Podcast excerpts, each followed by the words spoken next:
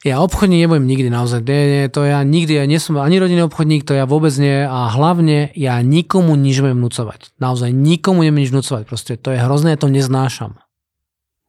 No ale práve teraz to robíš, kamo. Práve teraz mi vnúcuješ, že nie si obchodník. Nie, nie, ja nie som obchodník, ale to teraz vidím od teba. Ty sa ma snažíš presvedčiť. Takže mnoho ľudí si myslí, že nie sú obchodníci, ale v skutočnosti sme všetci obchodníci a pozor, a to každý deň.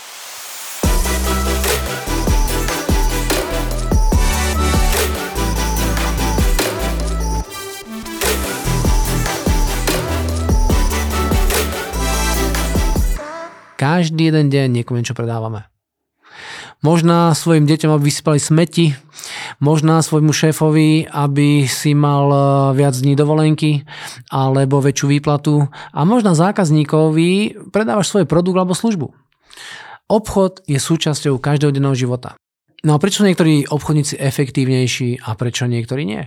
Prečo niektorí ľudia sa naprá- natrápia, kým niekoho presvedčia? A prečo niektoré jednania uh, trvajú uh, 5 hodín, možná 3 krát, kým sa ten zákazník rozhodne?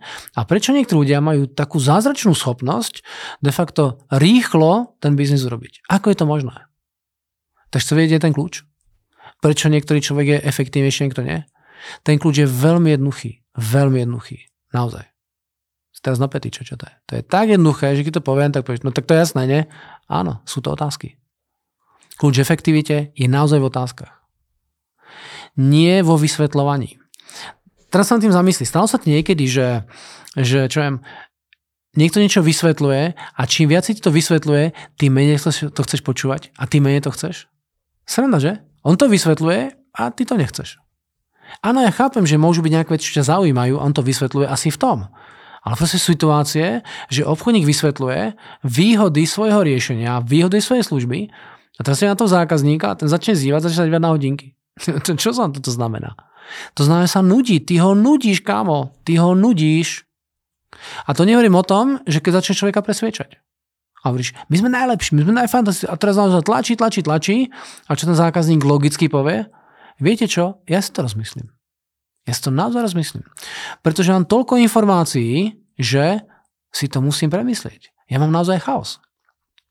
Musím povedať, že som akože celkom veselý človek v živote, že ma naozaj život baví. A pred rokmi som kupoval do nášho baráku v Brne dlažbu do, do sklepa. Taký klembový sklep tam máme. Máme tam také centrum purifikačné, nie je podstatné. A bol som teraz v nejakej keramike v Brne a, a s mojim známym a pán hovorí, a hovorím pán, tomu pánovi, ja by som podal nejakú dlažbu do klembového sklepa dole do pivnice. Ale tak poďte ukážem vám, tuto mám vlastne prvú koju, tu je taká dlažba, taká dlažba, taká, taká dlažba, asi také 4 farby tam boli. Potom bola druhá, druhá koja, tam bola zase iná dlažba, potom tretia koja, tam boli zase nejakých proste 5 farieb. A poviem na rovinu, ja som pri 5. koji bol normálne štvaný. A hovorím, ale ja neviem, akú dlažbu ja tam potrebujem. A on som vybuchol. A si hovorím, čo, čo ty robíš? Ty ako si, si normálne nervózny z toho. A som si uvedomil, že to je preto, že mám toľko veľa možností, že neviem žiadnu vybrať. A ten kamarát ho ukludňoval, tak viete, prosím, poďte mu to ukázať. My sme nakoniec niečo, niečo vybrali, ale si dosť normálne pamätám, ako som sa naštval. Iba preto, že som mal veľa informácií. Ten totižto obchodník sa ma nespýtal ani trošku, že ako mám predstavu. Či chcem skôr tmavšie alebo svetlejšie. Či chcem skôr lesklé alebo matné. Či chcem skôr nejakú uh, drevenú, drevený dizajn alebo nejaký iný. Chápeš? Tam neboli žiadne otázky. Čo robil? Vysvetloval to, v čom je odborník. Oni tam majú, neviem, možno mali 500, 500 dizajnov farebných v tej, tej dlažbe. Ale mne je to všetko na hovno, chápeš? Ja potrebujem vybrať jednu. Tú najlepšiu. Ale keď nevieš, no tak sa musíš pýtať, kámo. A jedna z tých otázok, ktoré mala padnúť, aká farba sa vám páči. Hm? Aké koberce dneska máte eh, v dome? Aká je dlažba? Pardon, aká je nie dlažba, ale aké sú steny. aká je tá farba eh, tehla, tehly, svetlá, tmavá, proste žiadne otázky nepadli. A preto som bol z toho nervózny. je človek sa musí naozaj vedieť pýtať. A keď sa pýtate, tak eh, prvá otázka, ktorá častokrát padá v obchodnom jednaní, je dobrým prajem, robím toto a toto. A ako sa máte? Je to zlá otázka alebo dobrá? Hm? Je to klišé otázka. To znamená, aká je najčastejšia odpoveď, keď sa niekoho spýtaš, ako sa máš? Dobre, že?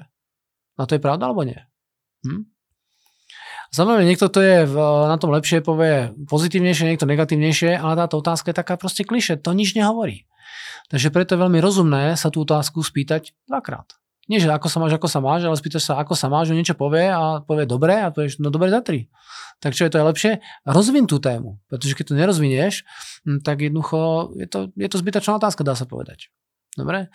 Takže je dôležité sa, sa toho zákazníka pýtať. A teraz, ako je to o vzťahu? Keď máš nový vzťah, čo sa deje prvých eh, pár týždňov toho vzťahu? Vnúcuješ o tom, aká si hviezda, keď niečo robíš? A hovoríš o tom, aký si najlepší v niečom? Že nie. Pýtaj sa toho človeka, aké sa mu páčia filmy, akú hudbu počúva, či rád lyžuje, alebo či sa rád prechádza a či preferuje skôr, neviem, let balónom alebo padákom. Pýtaš sa. A čím viac sa pýtaš, tým viacej vieš. A paradoxne, práve otázkami získavaš dôveru. A u toho zákazníka obchodník ako obchodník získavaš tiež práve dôveru tými otázkami. A teraz, čo sa pýta teda, že? Ako to teda formulovať? Asi by som povedal také tri oblasti, do ktorých dobre sa otázkami ponoriť. A prvá oblasť, ktorá je veľmi rozumná, je taká, taká obecná, taká všeobecná otázka. Taká, také tie veci, ktoré sa týkajú naozaj bežných uh, vecí tej, tej praxe. Dobre? To znamená, uh, ako sa má a čo vlastne robí, ako dlho pracuje na tejto pracovnej pozícii a keď uh, uh, robí s dodávateľmi, tak aké sú tie, tie hlavné záležitosti. Jednoducho, pýta sa človeka na takú logickú záležitosť toho jeho uh, bežného života. Dobre? Úplne obyčajné veci. Druhý level, do ktorého sa posúvaš, je taká spoločenská oblasť. Tam sa už týkaš trošku tej, toho statusu, dobre? Uh, tam sú otázky možná na to, aké má auto ten človek, do akej kategórie patrí z hľadiska tej spoločnosti. A tu už trošku prenikáš tomu človeku osobnejšie. Dobre? Takže najskôr také všeobecné otázky, typu, ako dlho pracujú. Keď sa spýtaš na obrad, tak možno je to všeobecná otázka, možno je veľmi konkrétna, to musíš ty pozorovať e, podľa toho jednania, pretože niekedy, keď robím business e, meeting, tak obrad je dôležitá otázka veľmi rýchlo, ale potom sa pýtaš naozaj na tú spoločenskú e, úroveň toho človeka. A keď je to človeka zaujímavé, no tak je to proste tak viacej pustí.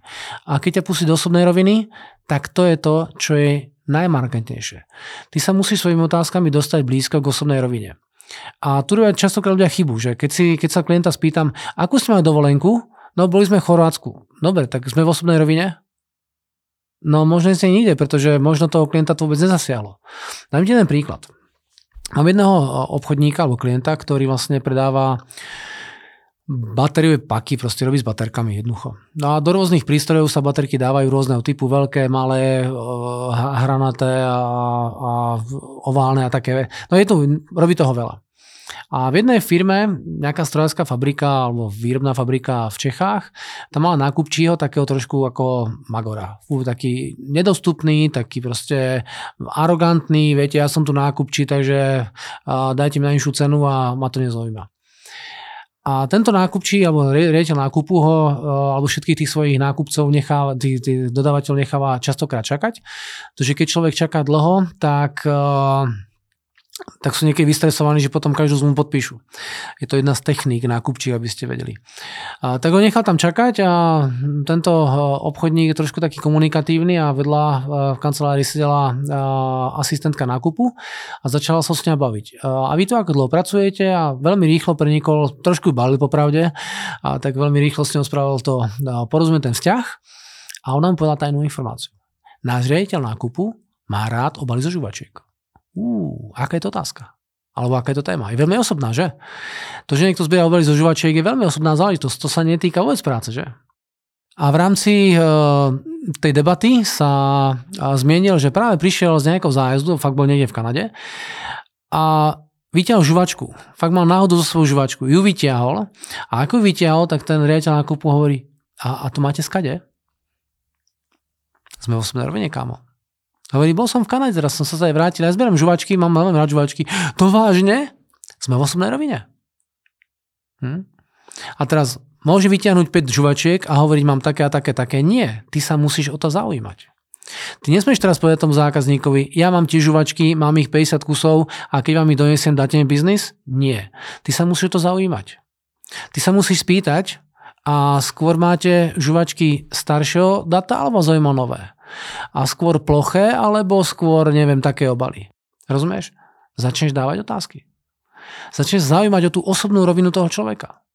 Takže znovu, to, že ti človek povie, eh, že má dve deti a psa, neviem, že zlé. Ale toto je presne tá osobná rovina. A do tej osobnej roviny sa proste musíš dostať. Dobre?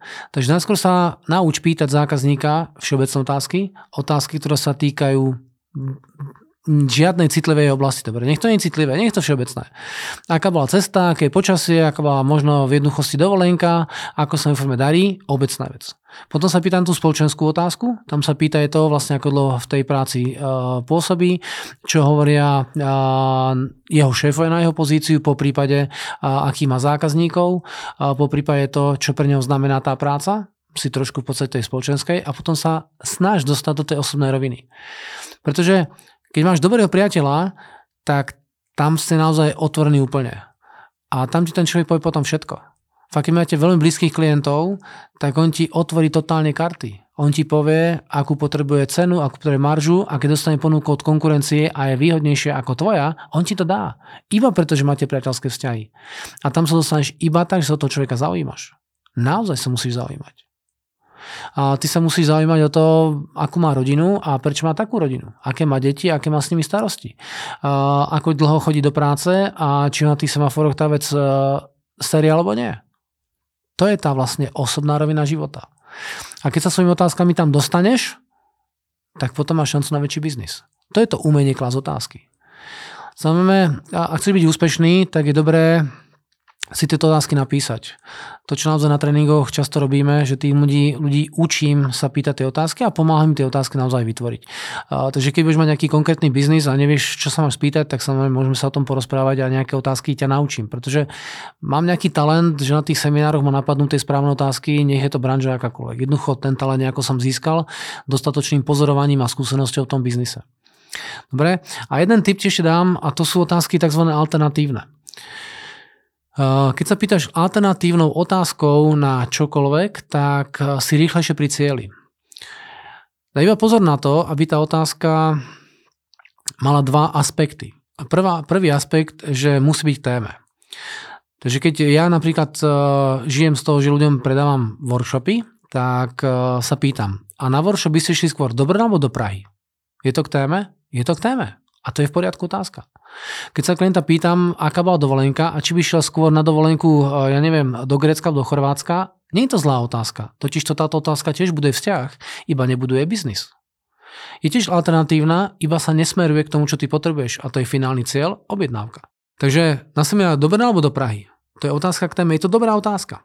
A teraz klient hovorí, Praha, no, Praha je zaujímavá, pretože Praha je podľa mňa úžasné mesto tam je veľmi veľká kultúra a ja som práve neviem asi, čo viem, pol roka nebol, pretože to bolo v lete presne tak, my sme boli s kolegami v lete v tej Prahe a boli sme, boli sme vlastne u Pinkasu, to už taká putika dneska, proste to už, to už nie ten, to, to, že to bolo, ja keď som bol vlastne v tej Prahe pred tými 15 rokmi, to bolo také dobré pivo tam, kde sme? A sme teraz v hospode, že? Sme v krčme. Takže ten klient sa nepusúva smerom k tvojmu biznisu, ale smerom od biznisu, pretože rozoberáte jeho zážitky z Prahe. Otázka bola aká? A na workshop do Prahy do Brna? A klient hovorí, no Praha je krásna. A ja sa nepýtal, aká je Praha, keď tam má zážitky, pýtam sa na seminár. Takže musí mať schopnosť tomu klientovi povedať, wow, to je veľmi zaujímavé. Verím, že ste tam prežili veľmi veľa uh, situácií. A to teda znamená, že skôr do Prahy do Brna. Nie, nie, nie, to dobré, aby som necestoval kvôli semináru, to radšej v Brne. A mám odpoveď že keď sa pýtaš alternatívne otázky, tak sa pýtaj na dve veci, ktoré obidve posúvajú klienta vpred. Takže otázka do Brna alebo do Prahy, vždycky odpoveď áno. Áno, môže prísť námietka, jasné, že môže. Ale je menej pravdepodobná, keď sa spýtaš, chceš ísť do Brna alebo nikam. Rozumieš? Dávaš na výber áno alebo nie, dávaš na výber áno alebo áno. Takže dve podmienky pri tých otázkach alternatívnych. Musí byť k téme, aby to klienta pozornosťou posúvalo e, k tomu finálnemu cieľu. A druhá vec je, musí na to dostať odpoveď. Dobre? Kľúč úspechu sú otázky, otázky, otázky.